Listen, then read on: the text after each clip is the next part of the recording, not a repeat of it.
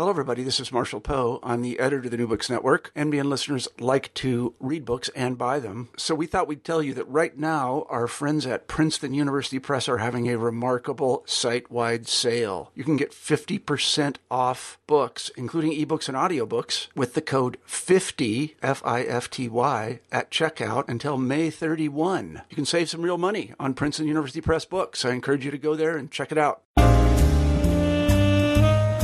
Hello, everyone. This is Mireille Gino, and you're listening to the New Books in African American Studies podcast. Joining me today is Dr. Carolyn Finney, currently an assistant professor of environmental science, policy, and management at the University of California, Berkeley, and author of Black Faces, White Spaces, Reimagining the Relationship of African Americans to the Great Outdoors, published by the University of North Carolina Press. Professor Finney, welcome to the podcast. Yeah, thank you for having me. Great. Good. Well, I wonder if you'd uh, just begin by telling us a bit about yourself, in particular, um, uh, how you became a geographer, or perhaps um, how you came to your current uh, professional position. Yeah. You know, sometimes when people ask me that question, I'm like, well, in a, a long time ago in a land far, far away, uh, you know, like a lot of folks, I haven't had, uh, this hasn't been a linear approach. I haven't followed a straight line in my life. And so uh, when I first went to college two years ago, I dropped out because I wanted to pursue an acting career, which I did for 11 years in New York and LA. Uh, and after that, there was about a five year period um, where I, I did a backpacking trip around the world, which just literally changed my life. And over the course of a few years after that, I would save my money any way I could. And then I went backpacking on my own through Africa for six months. And then I um, eventually ended up in the country of Nepal, where I lived for a year and a half. And it was during all of this experience that I started thinking about going back to school and, and what would I go back to do. And so initially, when I went back, I was thinking international development, women's issues, which is what I did to finish my um, undergrad degree, uh, which I did at Western Washington University in Washington State. And then I went on to do a master's degree in Utah. And then I went on to do a PhD. So I'm kind of like an accidental geographer because I, I was interested in people, you know, very specifically in issues of difference. And I was looking at gender very particularly. And when I was taking my master's, a lot of the courses I was taking cross listed with geography. I didn't actually know anything about geography because, like a lot of folks, I thought geography was about maps, and I love maps. Um, but that's what I thought it was about. And then I really came to understand that geography is about the intersection or the relationship between people and place. So while sociology and anthropology may look largely at the culture and the way society is organized, at the people piece very specifically, geography tries to look at both those things, people and place. And I really like that. And so you know, when faculty professors were saying to me, "Why don't you go on and get a doctorate?" and I was kind of loving what I was doing. It's also great to be an older student and have a better sense of who you are and what it is you want to do. I thought, okay, you know, I'm going to be a geographer. And so I went and got my PhD in geography and cultural geography or feminist geography, both of which I say is kind of geography I'm engaged in. I was really interested in. I have um, a strong humanities bent because of my years spent in the arts, and I, I sort of bring that with me. And so that yeah, that got me here. I finished my PhD maybe nine years ago. I did a postdoctoral position at Wellesley in environmental studies. Um, and then found myself with this job at Berkeley. Um, I, yeah, so that's kind of the broad strokes, Cliff Notes version of how I got here. Of course, there's a lot of other stuff in between, um, and I can talk more specifically about this project, how I came to it. But yeah. Okay, yeah, and um, yeah, we definitely uh, want to hear um, about how you came uh, to write um, uh, Black Faces, White Spaces, um, and your uh, the preface to the book, um, you sort of discuss your your narrative strategy, the strategy you used uh, to approach yes. material by sort of combining um, cultural studies, critical race theories, environmental uh, studies, um, and and I wonder if you would sort of take us through uh, why this was um, why this was your approach of go. choice. Yeah. So, you know, in about so when I started my PhD in 1999, what I originally thought I was going to do was look at gender and conservation issues in Nepal. I had spent a lot of time there. I loved that. You know, I got a Fulbright. That's what I was going to do. But at the beginning of my PhD, it's like when you start taking classes, I started thinking a lot about the issue of race and very particularly the experiences of African Americans as an African American and also looking at my family. Um, and so I'll come back to a minute why, you know, I wanted sort of to tell this story because it's really grounded in my passion of wanting to tell part of my parents, my family story on land. Mm-hmm. Um, but what I found was, so when I decided, you know, I went off to do the work in Nepal, but there was political unrest there in 2001. I couldn't finish that work. And so I came back and I thought, you know what? I'm just going to do a whole new proposal. I'm going to focus on African Americans in the environment. And when you're in school, you know, I, you know, the first thing I did, I sort of got on the internet and said, well, you know, let me Google African Americans and environment and see what comes up. Because when you go to the library, there aren't shelves and shelves of books that say, you know, African Americans sure. in the environment, you know. Right, right. And so I thought, boy, I'm going to have to start looking in other places. The other thing is, in terms of my own politics, is the recognition that historically in the United States, African Americans haven't always been allowed to, invited to participate in traditional spaces of knowledge production, like the academy, right? For instance. Um, but it doesn't mean we haven't been producing knowledge about ourselves, by ourselves, and for ourselves. We do it in art, we do it in music, we do it um, uh, through storytelling, we do it in multiple ways. Quilt making, we have a way of talking about who we are and defining who we are. And what I wanted to do was value that equally to you know peer reviewed cited journal issues that I found in the library. I also wanted to cite um, those stories, those experiences, that embodied knowledge that um, African Americans historically have had and have created um, for us. And so, uh, yeah, it's it's like so. Part of it was I had to I had to open up and challenge, you know, what what kind of knowledge counts? I had to ask that question for myself. Part of it was because people like my parents who have a high school education, um, but have and have worked hard all their lives and have have have a lot of knowledge that isn't recognized or represented, or that they don't actually know how to engage and understand. I want it to be able for their story to have value and weight, not just be an anecdote that I tell, but say that it actually counts for something. You know, it counts for something, even if we haven't figured out yet how to co- commodify and use that in academic sense in a way that is legible for us in academia. Um, and, and you know what? And it's way more fun because you know, you start looking at the ways we have just been creative in music, you know, how we write songs. So you look at the song Strange Fruit and understanding, you know, Billie Holiday singing Strange Fruit and what that's about, right? That that song is about lynching. The way, just the complexity of being able to sing a song uh, with words that are really embedded in a part of our history of segregation and lynching. I mean, it's powerful the ways that we've created knowledge about ourselves We've done it despite of, in spite of being limited to um, certain spaces and being limited in all kinds of ways. Does that make sense? It does make sense, yeah. And you you sort of address uh, again this this uh, approach more fully in the notes to the preface at the end yep. of the book, where you uh, where you reference um, uh, Mary Patrice Erdman's uh, book about the the role of the personal narrative in scholarly text.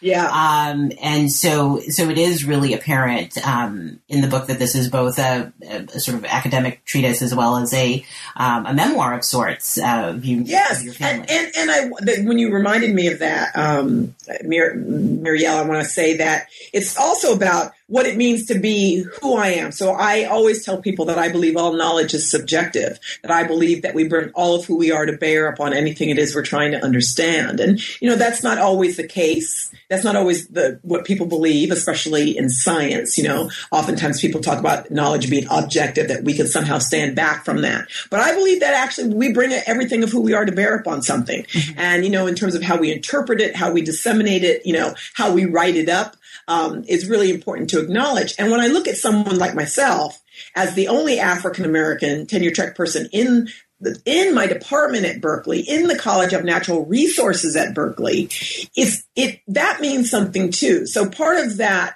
sort of wanting to personally place myself is a subjective stance, is a feminist stance, but it's also acknowledging you know, my own in, embodied experience in a space that traditionally has not been one where people who look like me can show up and create knowledge on this. Mm-hmm. And I want to draw attention to that. And plenty have drawn attention to it before me. Bell Hooks, Toni Morrison. There are people, you know, um, incredible women and men too who have talked about these issues. So yeah, I wanted to point to that. Yeah, that's great. And um, um, sort of moving in, um, moving into the into the book, the beginning with the uh, with the introduction, Yeah. um, where you you start to talk about you start start with a number of themes that you continue throughout the book. One of which is um, the the the way popular media help to create a perception, uh, essentially that that African Americans are uh, on the outside looking in in terms of environmental uh, discussions, um,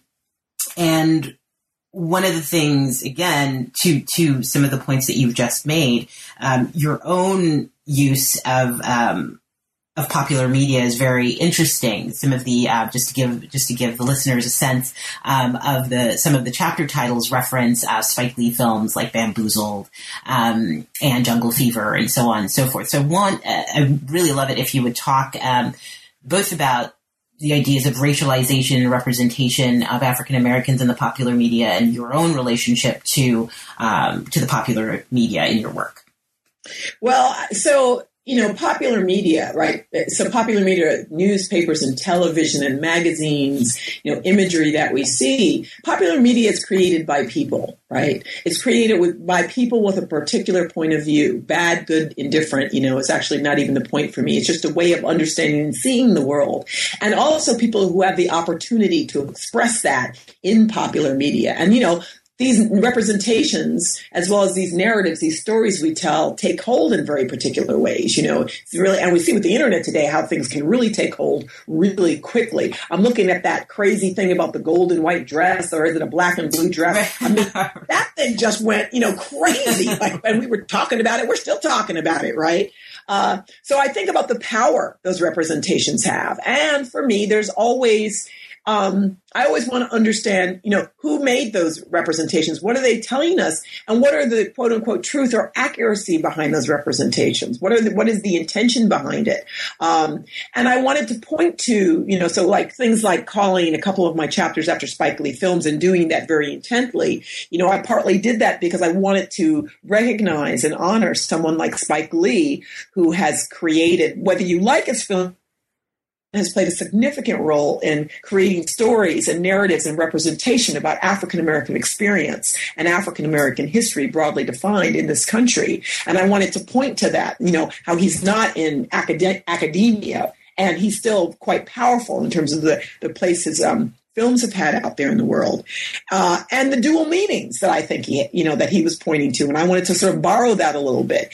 I also you like to use popular media because I don't know if I use the term democratic, but just I'm interested in accessibility. I'm interested in what it means to talk about and write about anything with depth and complexity in a way that all kinds of people can engage. You know, when I went back to school, I knew what was true. I better be able to come home and talk to my parents about what I'm doing without sounding highfalutin and, you know, just like they can't understand, like they, they're somehow not as smart as me. I should be able to talk to them in, in a way that still reveals the depth and complexity that respects and honors the way that they understand and see the world. And they should be able to engage with me. And so I write using popular media because popular media is popular for, for one reason. The public can engage it.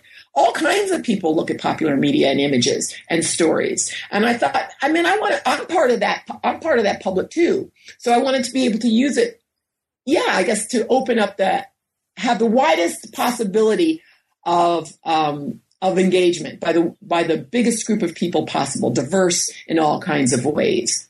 That you shouldn't need a college degree to engage with the ideas, and it doesn't make the ideas any less rigorous, powerful, or deep.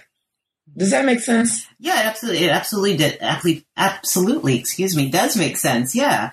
Um, and again, I think that's really evident uh, both in the um, in the way you approach um, this particular uh, book. Um, now, one of one of the things that I uh, also wanted to talk about, um, or have you talk about rather, is um, is the your choice of research sites, which I found really interesting. And again, we're sort of uh, still in the in the introduction to the the book, um, where you outline um, your some of your central research questions and, and, methodology, which we'll we'll get to as we as we go further along. But I wanted um, if you could please uh, talk talk to us about the research sites, um, you know what they are and why uh, why they were chosen. Oh yeah, I can. And first, I, I need to back up a little bit and tell people because it's connected why I wanted to write this book. Yeah. Right. Because if I talk about that, then then the the choice of the sites and the and the way to do it, the way to do the research actually starts to make a little more sense.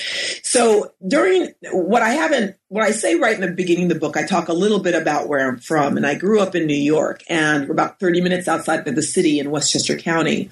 My parents come from Floyd uh, County in Virginia, and they grew up, you know, poor black folks, like a lot of people did um, during the 30s, 40s, and 50s. And when my dad came back from the Korean War, he decided that he and my mother, like a lot of black folks, said, you know, we're going to move north because we're going to have some better opportunities. And when my father got to New York, he had two job options. One, he could be a uh, janitor in Syracuse, New York, which was about five hours north of the city, or about 30 minutes outside of New York City, there was a, an estate and it was owned by a very wealthy Jewish family, the Tishmans, who have a building and own lots of real estate in Manhattan. They had a 12 acre estate, uh, peach trees, um, vegetable gardens, flower gardens, a lake, a pool. Uh, there was a big house that the Tishmans would come up to on weekends and holidays and a gardener's cottage. And what they needed were some people to live full time and care for that property, 12 acres of land. And so my parents took that job. My father was the chauffeur, the gardener, the caretaker, and my mom was the sometime housekeeper on that land. When they moved on that land, um, they wanted to have kids thought they couldn't have kids, so they adopted me. And then a couple of years later, they had my first brother, and then a few years after that, my second brother. Um, and so we grew up in this very wealthy white neighborhood, the only family of color. Uh, and my brothers and I playing outside on this property. i am going to jump ahead. There's a lot of stories I have about that place, but to jump jump ahead a little bit, um, by 2000, by the 1990s. Mrs. Tishman was was ill. Uh, Mr. Tishman had died many years before. Mrs. Tishman was ill, and so there was concern about what's going to happen to my parents when Mrs. Tishman passes away. And Mrs. Tishman and my father have a complicated relationship. They were very close, uh, and she was very concerned for my family. And to her credit, she wanted to try to keep my parents on this land because remember they had been caring for this land um, by 2000 for almost 50 years. Mm-hmm and they knew the land better than anyone else, right? And so uh, the short story is that wasn't going to work out. The property taxes on that land at that time in the 90s, it was over $125,000 a year, which my parents could have never afforded. Uh, and so in the end, she had a beautiful home built for them in Leesburg, Virginia, on about a half an acre of land. And um, she passed away. My parents stayed on um, until about 2003 while the house was being built. There was a new owner that had come in on this property um, in Westchester. And then my parents moved down to Leesburg in 2003. And this is right around when I was deciding to write a proposal to do my dissertation on this subject.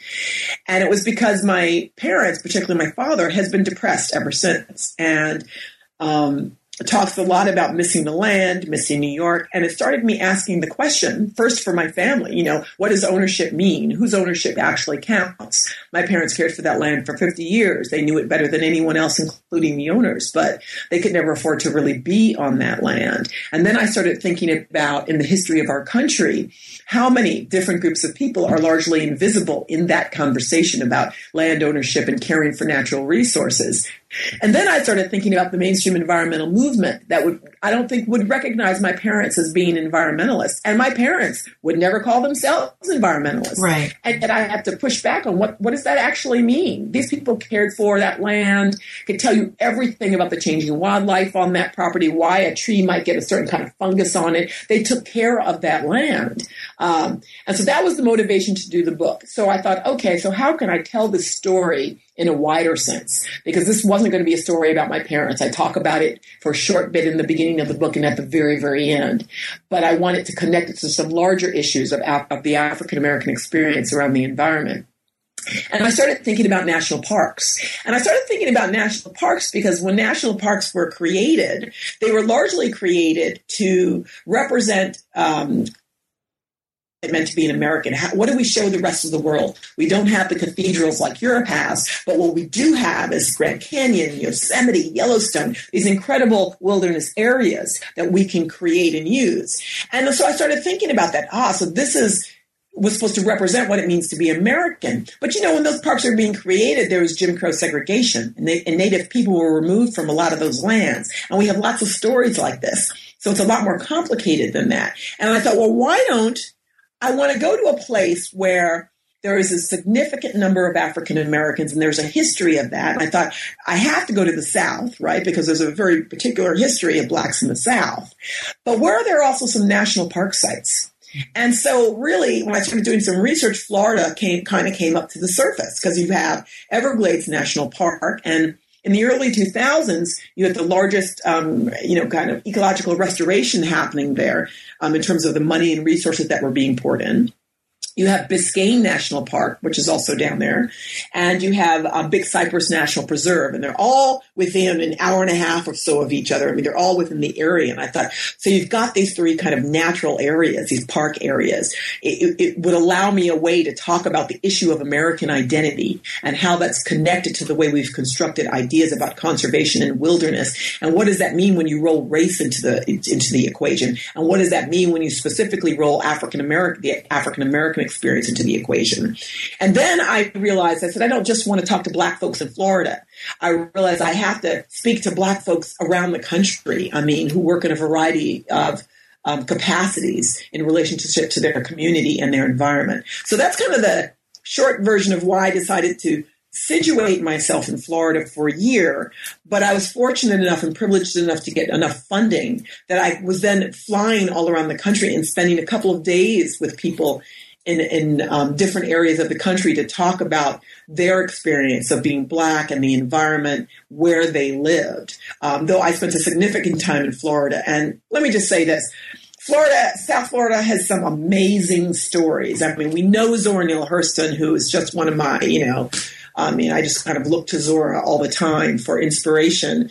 But um, stories like MaVynee Betsch and the Beach Lady that I talk about, stories of the highwaymen, the black painters who painted, who painted scenes of the Florida landscape down there. I got to speak to one of the Tuskegee Airmen. I mean, I spoke to such a wide variety of black people who are doing amazing things um, in Florida, having to do with place and environment there that I didn't know existed until I got there. So I, I, I just felt like I got lucky, like I just discovered this jewel and then it's got me thinking to all the other states that we probably have all these jewels of Black experience and Black story that we don't know about that I'd love to uncover.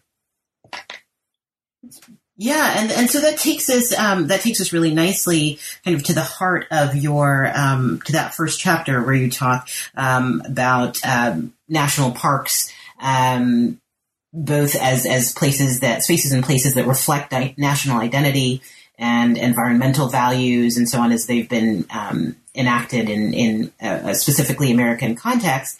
Um, and an interesting point that you raise in this in, in that first chapter that uh, again you raise in um, in in later chapters is uh, the fact that, that this isn't um, uh, the national parks among other things are not immune to these processes of, of representation and, and racialization um, yes and yeah, and I, I, I, I Actually, let me take let me take a moment just to, to mention that I uh, learned of your book uh, through a friend uh, who's actually on the um, faculty at the University of Arizona by way of a new New Republic article that came out in September of 2013.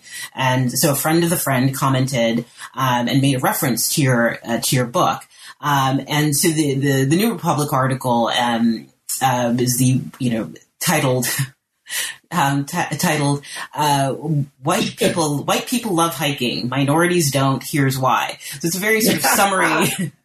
so it's a it's a very summary article, and uh, and and uh, your book is is mercifully much more um, expansive on the topic. But this article comes to some very uh, swift judgments about you know uh, why minorities essentially don't love hiking, or you know, and and um, which I guess we we we we take as um, synecdoche for for uh, engagement in environmental issues.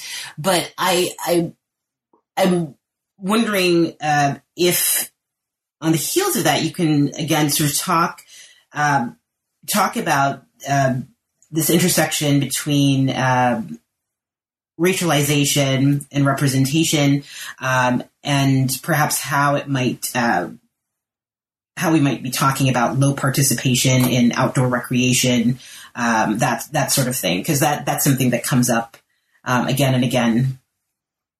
Yeah, so I you know I have so many things to say. Let me um, you know first of all, you know I feel that there's a way in the United States. And I, let me just preface everything by saying that I am no way speaking for all black people. So I just, I, mean, I usually say it at the beginning of any of these conversations. So I want to be sure that I say that. Um, I also think that there's a way in this country that the two frameworks we use about our collective relationship to the, the environment or natural resources for me is either the environment as a supermarket of resources, as a friend of mine, Kayleen Trees, has said, um, that is a supermarket of resources, or that's a place where we can recreate. Um, and those are the two kind of dominant frameworks we use. And we've got a whole lot of people who have other ways of interacting with the and thinking about the outdoors. My parents, not not the least among them. You know, for them it's about work. You know, so people think about it in terms of work. I think about particularly Native um, communities that may think about it in terms of sacred space. I mean, there's all different kinds of ways people think about the environment in the outdoors, but they're not necessarily recognized or privileged in our conversation. Um, so, you know, even so, when I think about, you know, black people don't hike, I mean, without having read the article, I mean, I, I, I understand the humor in that because I, I hear people say there's funny. There's a there's a website that that interviewed um, real life black folks about black people don't care or um, there's an academic article called the unbearable whiteness of skiing right, right. there's all kinds of articles that reference you know this idea that as black folks and, and i'm careful not to use the term minorities for multiple reasons but right. term, talking about black folks you know that we are not out there doing those things and therefore the assumption is we don't have a relationship to the environment or we don't care and for me so that's the first mistake that that, that, that assumption is made, right? Which I think is a wrong assumption for so many reasons. First of all, people hear me say this all the time. I'm like, are you breathing? You have a relationship with the environment. If you think that you are actually surviving, you know, without having a relationship, you need to think think again. Number one. Number two, that that hiking and recreating is ma- the primary way we do it, and in some instances, people think it's really the only way to show that we have a relationship, which also implies that there is no nature outside of the city. Right, so therefore. Right right? You got to go to the parks. And I'm all, you know, I'm I sit on the National Parks Advisory Board. The parks are beautiful. But nature is everywhere. I love the city. I'm an urban girl. Be, and let me tell you, I mean, yes, I've backpacked and done all of that. I like to tell people I've got my fleece. I got some fleece up in my closet. But if you see me, people know I'm urban. I'm from New York, you know, and I'm very urban in the way. And I'm, I look outside my window. I'm sitting here in my apartment in, in downtown Berkeley, which isn't a big city, but it's, you know, next to San Francisco. And it, I see nature is everywhere. And so, you know, what becomes invisible in a conversation about the black environmental relationship if if the only way we can measure that or the primary way we measure that is about how many black people show up in the park and go hiking then we're we're, we're missing out on all the diverse ways that we as a diverse people actually engage and think about um, the natural environment. So I'll give you an example. So in Florida, for instance, where I was in South Florida, yes, you've got those three amazing park spaces. But you know, if you drive in Southern Florida, because you've got you know, so much of the area is, is actually the Everglades beyond the park lines. It's swamp area. There's a lot of canals. What you see all, all the time are black and brown people fishing mm-hmm. all the time, every day. Right. That is a very, that is engaging the natural environment. That is having a relationship, but it's often not counted. It becomes invisible. So, because they're not going to the national park, but they are out every day. They're out with their sons or jo- daughters. They're fishing. They're getting food for dinner. Maybe they're just relaxing. Um, so it's really also training ourselves differently to look at and see people pe- the, the kinds of people we expect to see, but also what we expect to see them doing. We need to redefine what does having a relationship with the environment mean and look like here in the 21st century. So when John Muir was talking about it in 1875, and he had very particular ideas about preservation and wilderness as something separate from human beings, right? Um, what does that mean today? Like, because I, I mean, we have different needs. We're different people. We're also very a very diverse people. Even among African Americans, we're very diverse in what we like and how we show up and where we live. And so, how do we take that into consideration? That's great. Yeah, and well, and and um, that's a that's a really beautiful bridge to um, both the. Um, I just wanted to to mention that uh, the end of that first uh, uh, chapter. Um, has a, a, sort of call to action um, where you where you say that it's you know incumbent upon all of us to uh, reconsider again these uh, experiences and configurations of human and uh, human environment interactions, yes. um, and um, to to sort of dwell a little bit um, um, on this on this point. Um, and actually, it's a point that you make more explicitly uh, later in the book about there being no sort of monolithic you know, Afri- African American environmental experience. Kind of uh, state that in in your in your fifth chapter. Um, I I wonder if you if you would uh, sort of talk a little bit more about that because one of the things that uh, that I was um, struck with is the this the same New Republic article in turn references or is a response to a New York Times piece specifically about the National Park Service um, and and um, and their attempt to appeal to minorities. And some of the folks featured in the New York Times article were sort of first generation African Americans, right? So of Dominican parentage or, you know, and that sort of thing. So I, I wonder um, if you can um, talk a little bit about that. Uh, some more about that breadth of experience that might be informed by again different uh, backgrounds. Uh, let me see if I understood you. So the breadth of experience. So, in, in other words, there, there's a. Uh, um, yeah, go ahead. I was going to say so. In terms of my comment on monolithic, you know, that there is no monolithic African American experience, right? And and, the, right. and so and you know, it's it's a it's I think beyond the scope of the book in, in a sense, but I was just interested in getting your um, your take on that. This idea that um, because you were just mentioning not wanting to talk about, say, minorities as a group for any number of reasons, which and, and that makes a lot of sense to me. Um, yeah, but to also talk talk about both, you know, African Americans, you know, divided like you were you were mentioning generationally, um, say the difference between your parents' generation or regionally, um, and I wondered if we could expand that into sort of the diaspora or you know uh, people who might be African Americans, but not necessarily um, born in the states or born to um, immigrant parents or something like that, and how that might um, inform their relationships differently. Yeah, I, I, think what I so a couple of things, you know. So one of the reasons, two of the reasons, I'll give you two reasons why I um, I refrain from using the term minority anymore, actually, is one, because it covers such a wide group of people without dealing, I mean, with our diversity. Um, and, and just as a total footnote, you know, if we look at our demographics, who is the minority is actually shifting depending on where it is you're talking about. Right. Um, and number two is that, that by using that term minority, it's really understanding historically what we're saying.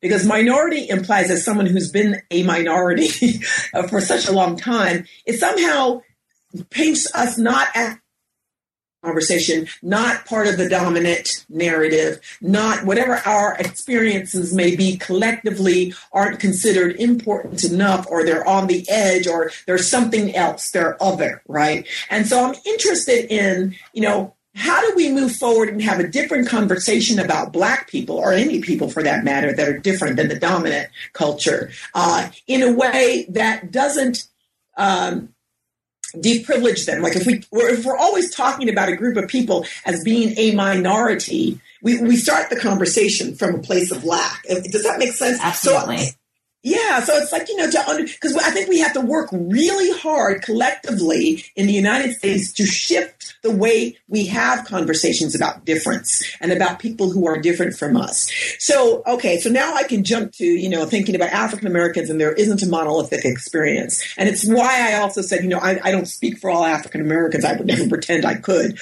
or would want to even, because we are all really different, just like any group of people, right? We're really different, diverse. We come from different backgrounds. We live in different areas. We have different points of view. Uh, we don't always like each other or agree with each other just because we're black. You know, I mean, and I also think there's some collective American experience that we can all point to that has affected us in particular ways. Slavery, Jim Crow segregation, and even let's jump to today and talk about, you know, um, Ferguson and other things like that that are happening with the criminal justice system. There's things that we come to understand collectively, even though we may interpret them differently in our own lives. Um, and I want to point to that diversity and say, you know, just because, uh, you know, when I would do backpacking in Nepal, and I had no black people even said to me, backpacking in Nepal, that's not a black thing to do. you right, know, right. this idea that blackness is somehow defined by uh, narrowly defined by a set of activities and practices that I think partially has been placed upon us historically. And so, in many ways, I think we've internalized that to understand that we think, well, if we do X, Y, and Z, we're not really black enough. Um, and I think it's also partially in response to a country that historically did not recognize us or honor us as full human beings. And then when it hit the 60s, we had enough of that, right? We were all about black is beautiful, you know, black power. We want to define for ourselves who we are.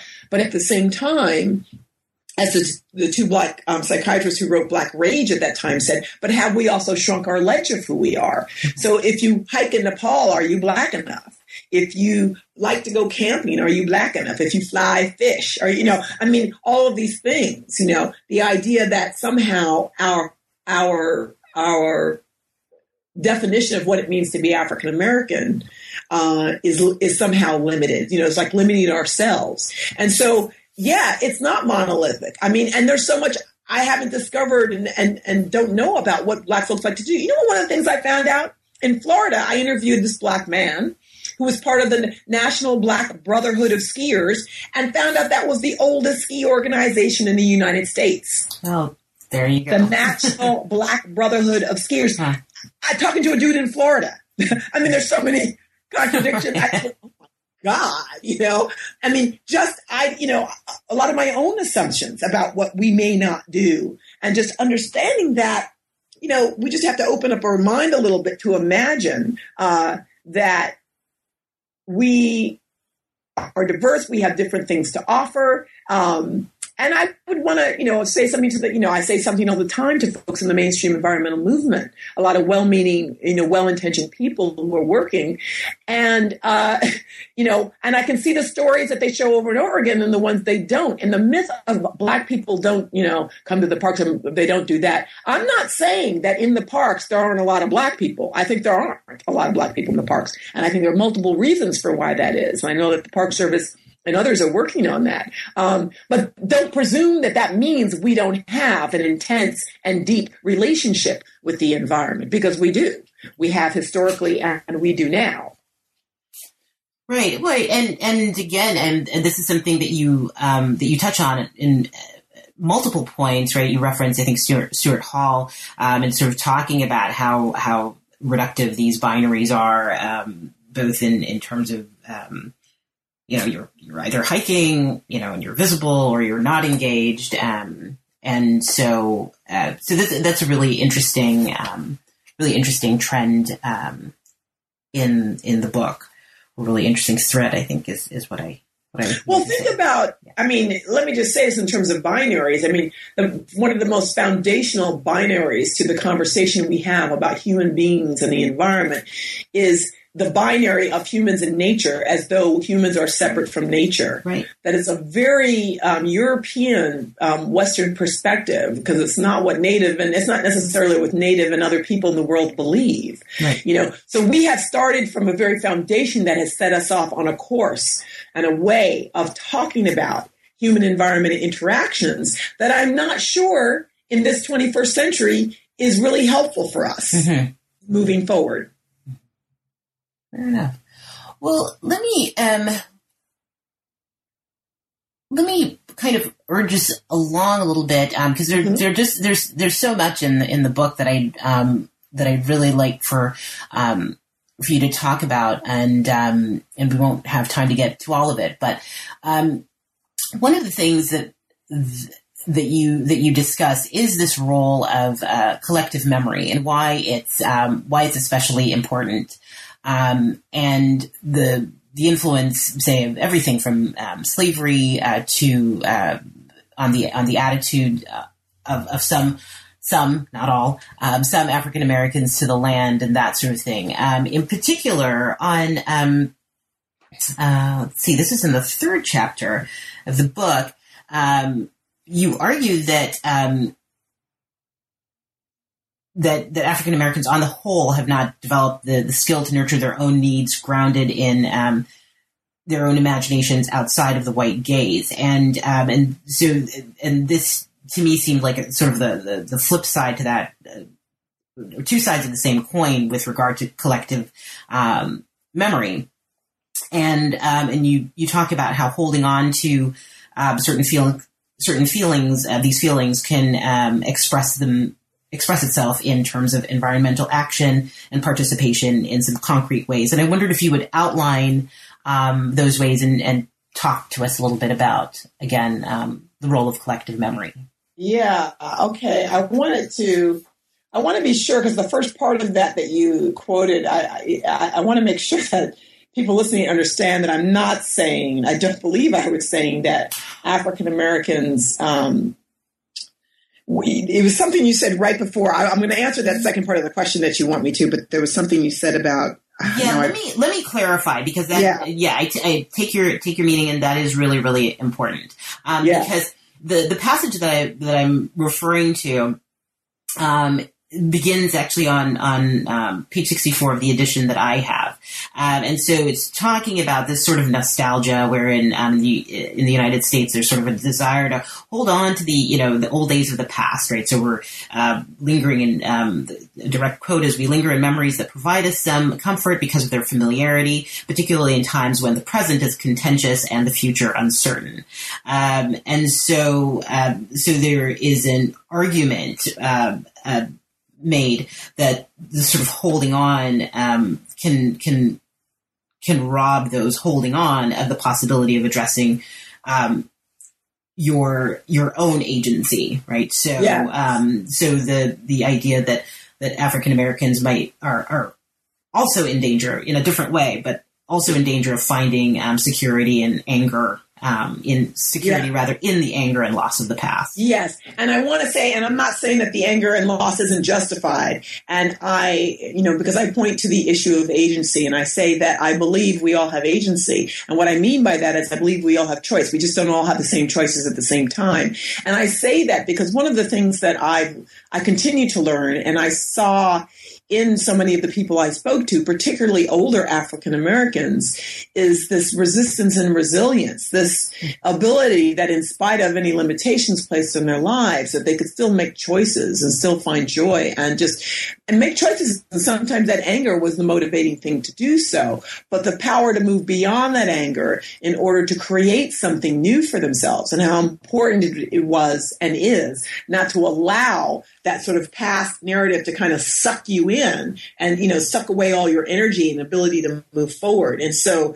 um, yeah that that is what i was pointing to and when i think about ways in which we use collective memory and, and, and those moments because I think it's important. I'm not about forgetting history. I'm all about connecting to history because it is connected. I believe there's a legacy. We live the legacy of what's happened in our past. And I think understanding our past helps us move forward. I ain't saying anything new because people have been saying that, you know, um, for a long time, what it means to be, to know we are connected. We are rooted in our history in very particular ways. I understand that I stand here today able to do what I'm able to do because of a lot of my ancestors and people who've come before who've made it possible possible. And I want to honor that without being stuck in it, which is a different thing, right? It's like getting out of a bad relationship and knowing that bad relationship has informed you, but you're not hanging on to that relationship because you also need to move on, right? Right. So I think about people like, um, there were so many people I spoke to who were doing projects having to do with the environment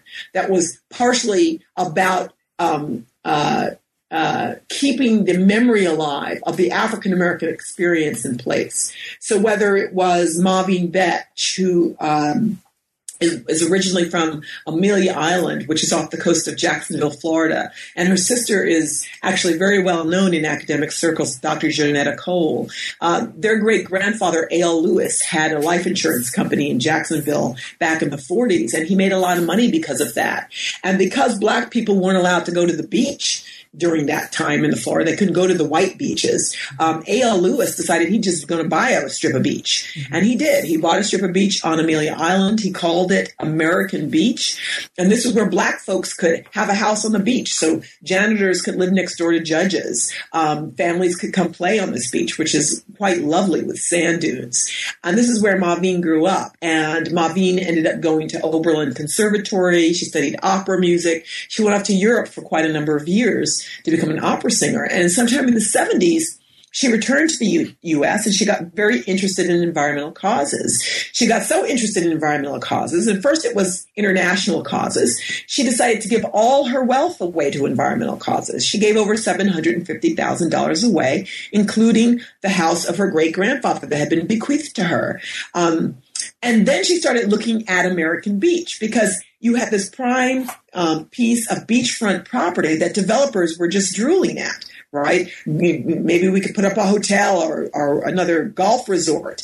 And what that would mean is they'd have to cut down the maritime forest and all the other things that they would have to do to turn that piece of history and that place right into a resort. And MaVynee decided to fight that right? And for MaVynee, she said to me, it wasn't only about um, protecting, you know, the maritime forest and protecting the beach itself and the sand dunes, but it was also about protecting and honoring the African American history in that place. And both of these things were intertwined. So the memory of what happened there, the, the multiple memories that what happened there, people would understand and know that's part of the story of American Beach as well as the fact that you can sometimes see a whale sighting from the beach and um, you could play on the sand dunes. So this is for me, and this was just one story in many that I heard from people who were um, intent on again, honoring the memory as well as the place itself. Virginia Key Beach, which is in Miami. Virginia Key Beach is 82 acres of nature trails and beachfront property. And it's like right in the middle of Miami. And this was also another place, place that was a black beach back in the 40s.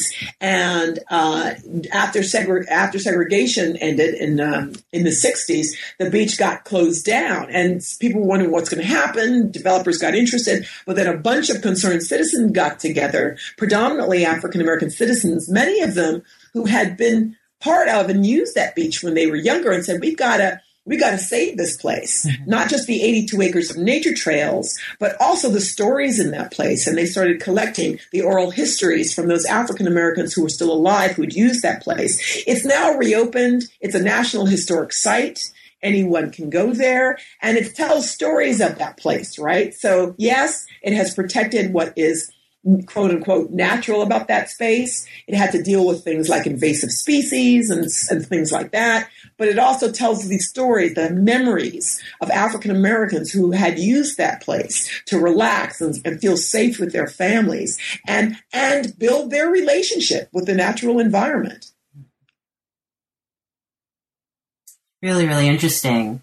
Yeah. Um, yeah, and kind of going from there again in terms of this relationship to the natural environment. Um, one of the things you you talk about early early in the book, like in the in the preface, um, is. Uh, a connection in the, let's say, the popular imagination uh, between African Americans and or construction of African Americans as, as perpetual victims of environmental hazards, right? And that's one of the, the connections between African and, and African Americans and the environment that, that comes most readily to mind. And, um, and, and later on in, in the book, I think in the, in the, uh, uh, the Black Faces chapter, um, you sort of talk about this, uh, connection and and this sort of seeming other end of the spectrum of gravity um, where you have the you know the absence of more inclusive interpretive exhibits let's say and diversity policies within environmental organizations um, so, so two ends of the spectrum right so at the one end something that you you uh, describe as an this being almost benign right this idea of you know um, um, a lack of interpretive exhibits. And then at the other end, things like Hurricane Katrina. And what I, I kind of starred in my in my margins here um, as being really really interesting is the idea that you talk about these things as both in their ways um, uh, resulting in uh, at least potentially unequal access to resources and exposure. Um, and I, I, really would love it if you would talk about that. Um, and just to make my, just to hopefully make myself a little clearer, um, the the question really is about. I think it can be easy to sort of dismiss um, um, certain observations. Yeah. Um, you know about, like I said, the, the lack of diversity in an environmental organization, um, because it's not as so obviously terrible as something like, you know, what happened to African Americans in Hurricane Katrina. Um, yes. But in your in your book, you really make a, strong argument for why these um, how consequential both uh, both sorts of uh, of things are. And so for me, you know, every, first of all, everything is connected, right? And so when I look at Hurricane Katrina, all the things that I, um, and, then, at that point I was living in Atlanta. I had just moved to Atlanta. Actually, I was going to move to New Orleans to write up my dissertation, and I decided to move to Atlanta. And then a month later, um, you know, what went down there. Um, so there's what went down there, right? Well, what we saw on the news. There's what went down there and then there's what we saw on the news and in the media and how that story was represented. And, you know, we can talk about, you know, the, there's a set of processes and systemic issues that were in place racially, economically, uh, that helped to set the set the stage for what happened and the way that it happened right there, both nationally um, as well as locally within that place. We can we can look at um, Craig Colten wrote a wonderful book right before Katrina happened. His timing was just, oh, it was uncanny about the environmental history of New Orleans and understanding that that place as a swamp had its own issues environmentally, right? Even before people settled in there and, and then what happened over time and just how racially and in terms of class issues, the city was divided in terms of who got to live where in what neighborhood and how that then plays out when something like Katrina happens. But then we also look at how what stories were told in the media and how those stories were told. And so every, I think most of us know sort of the famous comparison of, you know, a white person in Katrina when, you know, is in the supermarket taking something they need. They say, oh, they're suffering. They're getting what they need. A black person is looting because mm-hmm. they're, you know, in the store taking something they need. And just these kinds of representations that for me are bedded in again historically a way of talking about black people in our country and viewing them that perpetuates this idea and this relationship we have, you know, collectively in terms with black people and black people in place. Uh, comment, the comments of really just the shock quote unquote shock that so many people felt at seeing the way we were treating predominantly poor black folks in this region and how others of us were like, well, we're not actually shocked. This is kind of part of a longer historical issue that's been in place but also the invisibility of other people of color, the native people who live there. The largest, we have supposedly the largest Vietnamese community outside of Vietnam, you know, within the United States in New Orleans. There were all these other people, we, you didn't hear anything about them right? Mm-hmm. So it became also a black and white conversation. Um, and again, for me, the media, like how we have the conversation, you know, what we see, what we think we understand informs what we vote on. What kind of policy we come up with, what we're willing to stand up for and fight for based on what we think we understand. And, you know, all of these um, agencies, whether it's government agencies, whether it's environmental agencies, they're made up of people institutions. I tell people this all the time. It is really easy for us to talk about institutions, corporations, and government agencies as singular entities and understand they're made up with, of individuals with particular points of view, right? And some of those were people like you and me who end up getting jobs in those places. Mm-hmm. So when you start to see these kinds of images and a narrative painted in a very particular way, for me, you start to understand why some of the policies and legislation that gets put in place and some of the social and cultural behaviors that get sanctioned become okay. Because oh, you know, look look what happened at Katrina. Look what we think we understand about Black people and Katrina. That is all our relationship is. One of the things I say to people um, you know, people ask me, like, so do you call your work environmental justice or how do you feel about environmental justice? Mm-hmm. You know, and I say, look, environmental justice is, yes, I believe in environmental justice. I believe what I talk about is in relationship to environmental justice.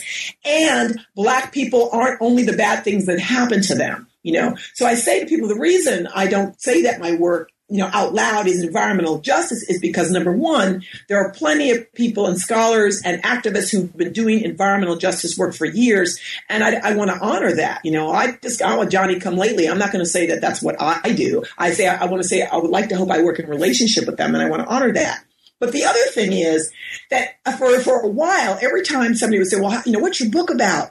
And I would start to say, oh, you know, African Americans and the environment. And they say, oh, you do environmental justice. Ah, every time. and I would say, huh, that's really interesting. Just because I said African Americans and environment, why would you assume it's environmental justice?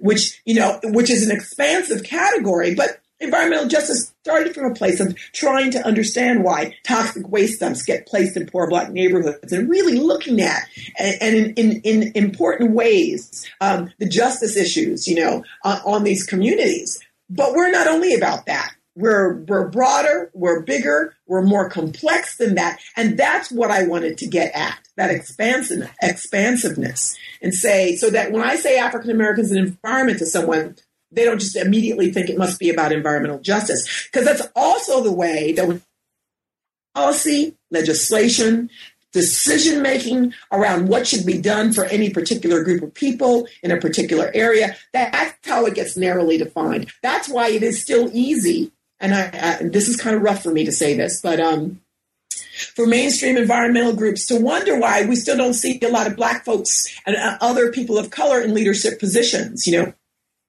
Green 2.0 study that Dr. Dorceta Taylor and her team came out with this summer. It was scathing. It was fabulous. And it was scathing because it pointed to, in my opinion, government institutions stations, and I would also add academic institutions and all kinds of places that are doing work around the environment and people to say, yeah, but look what we're still not seeing.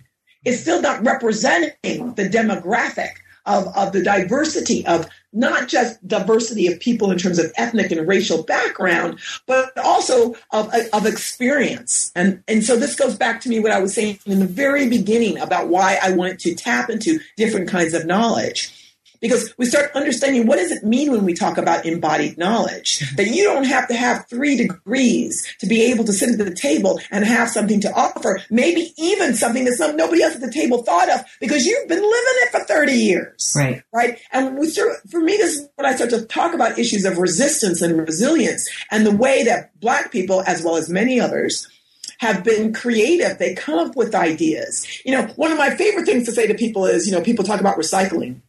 And I hear from black people all the time, you know, well, my grandmother was recycling. You know, she was doing that before we got famous because we had to. And and it, it's such a simple example, but there's plenty of examples like that of where black people we have had to historically think out of the box because when you've lived in a country that for most of the existence of that country as a nation has treated you as somebody marginalized and less than, believe me, to survive, you come up with creative ideas on how to do that and how to do it well. So yeah, we got some skills we could offer.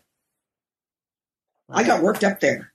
Yeah, well, as as well you should, as well you should. So, well, and and I, I think um, sort of on that note, um, because we'll we'll we'll begin to to wind down here. Right, you yeah. got wound up wound up just in time to wind down. Um, right. I I really uh, I do want to sort of uh, and both talking about uh, your parents, because I think there's a really, really interesting coda, unless you don't want to sort of give away the ending. But there's really interesting No, coda to the to the story about your parents um, in the epilogue, and Yeah. I, I definitely uh, would like you to talk about that. But I also um, want to sort of give you the opportunity on on that last note to, to talk about your sort of favorite um, your favorite sort of story um, from the book, So you know. fun, okay. yeah, you know, if you wanted to, because there there really are just some really interesting, um, really interesting instances uh, Yeah. throughout the book um, that you that you talk about with lots of interesting Yeah. figures. And I, you know, I just want you to uh, pick one and and and and and tell us tell us why it's your why it's your favorite or most resonant. Yeah. Well, I, I, it would be very hard for me to say what is my favorite, but um, I want to say a couple of things. One, and I should have mentioned this early on, one of the reasons, and I was able to meet some of the amazing people I did, is be- worked with as my community partner. Her name is Audrey Peterman. Um, and Audrey Peterman is an African American woman of Jamaican descent who, her and her husband have been doing work for years and years about getting black people into the national parks. And um, at present, she runs what's called the Diverse Environmental Leadership Speakers Bureau to have a bunch of diverse people of color uh, like myself who do work with the environment and making us available to um, environmental organizations like the National Park Service or the Bureau of Land Management or the Forest Service who say, you know, we don't know any people of color who do environmental work who could come speak to us. And we can say, well, yeah, we do. Here's a list of who they are. But when I met Audrey, you know, and now she's one of my closest friends, um, I have to say, is that she was has been involved in this for years, and so she connected me, particularly in Florida, with so many amazing people. So, in terms of like the story of MaVynee Betsch that I told you, that is, I mean, MaVynee for me, I literally I have two plants, and the only two plants I have actually come from American Beach. They're ferns that. MaVynee gave me. I'm sitting here looking at them. I'm touching them right now because I know MaVynee is listening. Um, MaVynee is probably it's definitely one of my favorite stories, if not my favorite one. And one of the most powerful things anyone has ever said to me was what MaVynee said, which was, "I am the freest person you will ever meet." Because she said when she walked away from the money, she was able to do exactly what she believed in and exactly what she needed to do. Um, one of the sadder things for me is MaVynee is no longer with us. Um, soon after Katrina hit, uh, she died, um, but her legacy still lives on. So that's one of my favorite, if not my favorite story. Uh, but so is um, I talk about Brenda Palms Barber a lot. So I, I give a lot of talks on this book, and I always tell her story as well. Brenda Palms Barber is um, an African American woman who lives in Chicago, and maybe 10, 15 years ago now, she got a call. She used to live in Denver. Uh, she does business. She had gotten her degree in business she got a call from some folks in Chicago who said, you know, can you come over to Chicago? We got a problem here. We have a lot of previously incarcerated black men and women. You know, they come out of jail, but they can't get a job. Can you come up with something for us? And so she was like, sure, I can do that. And she said when she got there and she met some people and talked to them and she thought about things like maybe landscape gardening or maybe they can drive around the elderly, but none of these ideas seemed really sustainable over the long term. And then she said one day she was having a conversation with a friend of hers just about something else entirely. And her friend started talking about beekeeping and a little light bulb went off in Brenda's head like, that's what we're going to do. We're going to have these young men and women make um, urban honey. Now she said she, she said to me, you know, people must have thought I was crazy because this is like the west side of Chicago. How did I think that they were going to make a living? She started a company called Sweet Beginnings that makes urban honey and honey related products, and you can find it online. It's it's blown up big time. Um, she got a lot of beekeepers to help her. Uh, a lot of things going on in the in the area. But one of my favorite stories to tell, she said, is that as part of that program and working in her company, she created something called U Turn, the idea that anyone can make a U turn in their lives. And she would talk about interviewing some of these men and women for a job, and she'd interview them, she'd ask them their name, and they'd tell her. And she would say, they would say, so she'd say to them, so you were in jail. And um, she, they would say yes, and she said, "Well, what were you in jail for?" And they might say, "You know, well, I, you know, I was selling drugs." And then she she would pause for a moment, and then she said, "Well, were you good at it?" And they would usually say yes, you know, until I taught a course. And she would say, well, so what were you good at? And they would start talking about how they understood their customer base. They understood the quality of their product and everything that they rattled off, all that knowledge. She would say, you know, all that knowledge is transferable. So it was also not simply about giving them a job that had something to do with the environment, but also recognizing that they had something to offer. She wasn't simply reaching out to them, but also building a relationship with them that gave them a sense of confidence and a sense of self and a sense of purpose um, in her organization. The other thing I want to say about it, it took, a, she said it was about a year before she realized she was running a green business. She had no idea about what green was or environmental she was just following her own instincts and her own creative um, energy on this. She wasn't feeding her bees sugar derivatives. Uh, she was acting locally. All the things that we see that define what it means to be green, she was doing anyway. So now she does it quite intentionally because she understands it better. Um, and I love to tell the story. I mean, I, I fell upon it accidentally because it was maybe five, six years ago. I was in Chicago for something else. And the Museum of Science there, Majora Carter, if you know Majora Carter, is amazing, who's been doing environmental work she started off in the South Bronx. She was giving a talk, and I said, "Let me go hear Majora." And then before she got on, this woman named Brenda Palms Barber got on and told her story. I nearly fell out of my seat. I was like, "Oh my god, I got to know this woman." Um, that you know, for me, that this kind of story, you know it's something for me. It's like here's somebody who was thinking totally out of the box, but it was also thinking thinking more fully about what we need as a community. So particularly as an African American community, how do you tap into part of our history?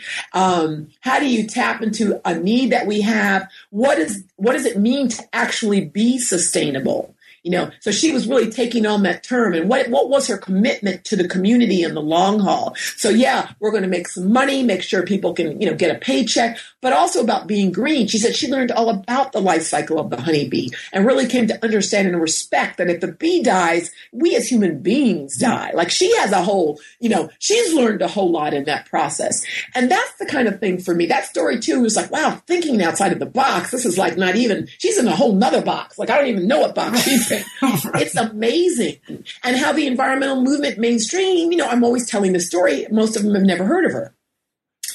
And, you know, I could keep going on and on all day with all these amazing stories of people who are operating, I would say, both from the place of that they live in terms of understanding what's happening on the ground what's uh, is, is, understanding what the community needs but it's also operating from a kind of embodied knowledge of what it means to be african american at this time in this country with a legacy of a history that has informed them up to this point. And to bring all of that to bring all of that with love with courage um, yeah i think that's the that's what just thrills me and excitement, regardless of what the mainstream is saying, regardless of what, you know, somebody was talking about in the 1950s is saying, mm-hmm. but this is what we need for now. And the last thing I want to say about that, that piece is before I talk about my parents is, and that is not only about, you know, coming up with creative, exciting ideas for the black community, right. but for everyone. Right. The idea that when we talk about climate change or any kind of environmental change, that we need everyone at the table. That's what I mean. People who you wouldn't think about asking or building a relationship with or listening to may have an idea because we all can't hold all the ideas in our head. And you know, what's that old saying about if you're still doing the same thing you've always done, how do you think, Definitely how do you expect anything to be right. different? Right, right. Right? And so the last thing you asked me about my parents in the epilogue, you know, I started off talking about my parents having to leave that land that I grew up on and now living in Leesburg and feeling, you know, pretty sad about that, even though they have a beautiful home. Um, about maybe four or five years ago at this point, I was visiting my folks and the neighbors in the old neighborhood in New York will always send them letters if something new is happening on that property. And they sent them a copy of a letter. It was from the Westchester Conservation Trust. And the Westchester Conservation Trust had sent a letter to all the neighbors in the area because they were thanking the new owner for his conservation mindedness. They decided to put a conser- place a conservation easement on that estate. Um, and what that means is that in perpetuity. Nothing on that estate can be changed. That land is protected. They had um, come to the conclusion that there were all these high environmental values on that place where it sits in the watershed, the kind of wildlife on that property. And so they said it deserves to have a conservation easement placed on that property. And that's kind of amazing. What got me is when I, I have a copy of the letter, um, about a page long, how much they kept thanking the new owner who'd been on the land for just a few years. Um, and I just want to add an aside to understand that once a conservation easement is placed on, you also don't have to pay taxes, ah, which isn't something that my family and I knew at the time. Right. Um, I, and I wondered where the thanks were for my parents who had cared for the land for 50 years. And again, I started thinking about in our country, um, and we could probably think beyond that too people who have cared for, worked on, lived on, been a part of a place, of, of a piece of land, um, who don't get acknowledged. Yeah. Yeah, and uh, and that is sort of a, a bittersweet note to um, to sort of end on. Um, but thank you for thank you for sharing that. Um, and again, I think one of the um, uh, one of the compelling things about the book is sort of this intersection of um, your personal background as well as your uh, perspective as a as a scholar on um, all of these issues. Um, I wonder if you would just tell us um, uh, what uh, what projects you're you're currently working on or things coming up, and also your um, bit more about your uh, role in the um, National Parks Advisory Board. Yeah, so it's kind of a lot of things. This is a big transitional moment for me. So I, you know, I, I do want to say this to your listeners that I am in the Department of Environmental Science Policy and Management at UC Berkeley, and I am the only African American, you know, tenure track person there. And the for two years, it's been a serious fight over my tenure and whether or not the work that I do has value, and as particularly in the way that I do it. And the big big um, point of contention has been over the way that I've written the book, that I've written it to be accessible beyond academia. So even though it's with an academic press, it's been peer reviewed. Um, there's some resistance, primarily from some of the scientists in my department, because I'm in a large department of about 60 to 70 faculty that are predominantly scientists, and there's only a small group of us who actually do work that that deals very specifically with humans, human beings, and. Um, and I for the moment, I've lost that fight, right? So when I talk about black faces, white spaces, I mean that broadly speaking. When I talk about institutions, I mean that broadly. And to understand that this is a challenge. This is a challenge to what knowledge counts. It's a challenge to who gets to stand up and speak to it. It's a challenge too when we talk about media representations, who gets to choose what images are used, who gets to choose what stories are told and how they're told. Um, and I'm not saying that all of it is about people who are just bad people. It's not what I'm saying at all. You know, some people do bad things, but for some people, that they don't know anything else. They don't have the capacity or the competency to actually engage difference on its own terms. So I think, I think broadly speaking, we're under fire. I think this is a moment of opportunity in so many different spaces about, you know, reaching across that difference um, and taking a risk and understanding we cannot do things like we've done in the past. And so, on that note, I'm working on a number of different projects that kind of get at that because I'm really interested in collaboration, of continuing to understand issues of difference broadly defined, of looking very more specifically at the African American experience. So many people have told me about the story I tell about my parents and growing up on that estate. I've heard it. I spoke all around the country. They're like, you need to tell that story. We want to hear that story. And so, a book that I want to write um, is actually I want to write. I have already have a title for it, but I'm not going to say it just yet. You know, still like right, right, you know, right. Yeah. to it a little bit, but um, is this is really the story about that estate, um, growing up on that estate. I want to talk about the the, the African American Jewish relationship in New York, particularly in the 50s and 60s, because that's a very particular uh, uh, relationship and experience, uh, particularly in New York City, to understand what that is, um, and more deeply delve into the ways in which my parents imaginary imaginary of the world. You know, the way they've kind of created their map of the world, which came from their own experience of growing up in the South and sort of their limited circumstances, even though they have much rich experience and stories, is so different from what was possible for myself and how those things come together. Um, I want to talk about that in terms of issues of identity and Black identity and how we show up in place. So that's one piece. I want to um, Another thing that I'm doing is I work with, there's a group of about six African American women students who are um, here at Berkeley, as well as one of them is getting them at UC Davis, who are doing, some of them have come to work with me, and others I know that I work with in various capacities, who are doing their own work on issues having to do with the environment and African Americans here in the United States. One of them is looking at cities and the idea of the green city and the chocolate city. One of them, um, is looking at has been looking at issues in New Orleans. The other is looking at the issue of maroon communities in the Great Dismal Swamp in the southeast. And so we actually are doing something called Conversations Annotated, and it will either be an edited volume or maybe a special issue in a journal. We're not sure yet, but I want us each to write about the work that we do, as well as write about what it means to be who we are doing this work because all of us are in spaces for the most part um, particularly working on environmental issues where we're often the only one in that space or one of the only ones in that space. And what does that mean to be who we are doing this work? And how does that challenge the way, you know, we produce knowledge, you know, again, pushing back on or expanding the idea of what knowledge counts and who gets to speak to it. Um, another piece that I want to do that I'm working on is something called This Patch of Soil. Uh, I want to look at issues of, I call it sort of naming, claiming, and belonging. And so when I think about the Black experience, or even beyond the Black experience, to the way that people are able to name and claim or not a piece of land, a place, and the issue of belonging. It's something Bell Hooks talks about in one of her latest books on belonging, this idea of belonging and place and race. And when we start talking about nationhood and how we understand ourselves as citizens or as something else, and what does that look like and what does that mean in terms of moving forward? I should stop there. I have other things i'm working on too but that's it. And you wanted me to mention the national park service so. Yeah, and and I mean, and that yeah, those those projects really do um, sound sound fantastic, and I, I certainly hope um, that when they are, you know, as they as they uh, come to life, you'll you'll uh, come back to speak uh, speak to us about them. But yes, please, um, if if you um, if you wouldn't mind sharing um, a bit about your um, National Parks Advisory Board role.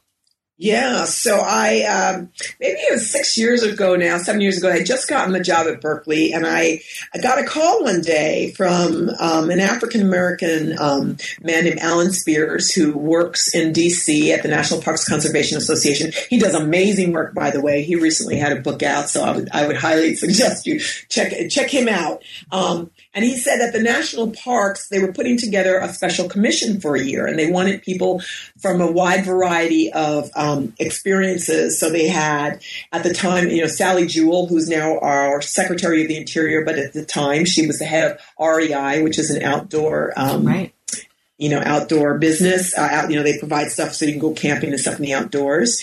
Uh, people like Maria Hinojosa, uh, Latina uh, newscaster, uh, Sandra Day O'Connor, who used to be one of our Supreme Court judges, um, and a, a wide variety people. They said, we want to get about the 15, 18 of you together for a year, have maybe five retreats at different national parks over the course of the year to talk about how is the national parks going to remain relevant in the 21st century? What are the most important topics we should be looking at? I just got lucky to get on board. So they brought me on because I, you know, I'm new on the scene. They said, Carolyn, you can come and talk to us about diversity now. I was like happy to do it because I mean, the learning curve would be steep for me to be around such a for a year, by the end of that year, we came up with, we thought education, how to bring science back into the parks, the issue of philanthropy, um, uh, the issue of um, vision in terms of, you know, the park has to revisit of course, the the issue of diversity and connecting people to parks, which is what the Park Service called it. But the issue of diversity, how do you engage diverse communities? What's it going to look like, especially with the changing demographics? Uh, and then when that year was over, they asked some of us, we got to meet with Secretary Ken Salazar at the time, who said, asked some of us, would we stay on the National Parks Advisory Board, which is a four-year appointment? So for the past four years, I was on that advisory board and I chaired what was called the Relevancy Committee. And the Relevancy Committee was again, how do we connect to diverse communities? How do we remain relevant to diverse communities? And I have to say, you know, the Park Service, I got to give the Park Service credit. You know, you've got a lot of good people in there who really understand that the Park Service has got to do some things different. I mean, the park parks idea is kind of an amazing idea if you can kind of just think about what it means right. to protect these spaces that tell stories of who we are in this country. And some of these spaces are incredibly amazing. And I'm not just talking about the Yosemites, but also our, our urban parks like the Dr. Martin Luther King National Park in Atlanta. We have so many amazing spaces. Um, and they also know that they have had some challenges in the past in terms of who works for the parks, you know, who the parks, you know, is attracting because because of public support. We pay our taxes, we show up. That's how they're able to survive. If we don't support the parks, the parks are not going to survive, you know, in the most simplest way. So they, the, the Park Service understands it has to do something different. And this is a, a service that has a reputation uh, and a history of being sort of what's called an old boys network, where you, you know, you know, predominantly older white men who um, are you know who are part of the park service now this is changing and has been changing but it's slow to change you know? It's a huge organization. I believe there are over 407 national parks and historic sites. That's huge folks. That's a lot of people and a lot of different ways to run different kinds of spaces. So one of the things that we talked about that as chair they said you know i got together a group of um, they allowed me to get together a group of people that I knew from around the country as a subcommittee to help advise on what they could do to engage diverse communities. And this was great for me because I was able to get some of the people I interviewed. I said, I want to get people who don't normally get asked to sit at this table. So let's get some community folks. Let's get some folks up in here who have all kinds of interesting knowledge. So we had Queen Quet of the Gullah Geechee Nation and Audrey Peterman that I talked about before. Just a wide variety of amazing people from different walks of life that we had a a, a meeting about this. And what most of us agreed upon was that the Park Service has to build relationships with communities and relationships of reciprocity. That it's not simply about outreaching to these communities, having them come to your table and doing what it is you need them to do. It's actually about getting to know who they are, what their needs are. And a relationship of reciprocity, what that demands is that you also have to change. So it's not them only changing, you have to change too. And that takes time. It's about long term commitment. And what's sustainable about that? How do you sustain that over the long term? So what we did, we had a set of conversations set up in Cleveland, Ohio, because you have Cuyahoga National Park, and this is a couple of years ago now.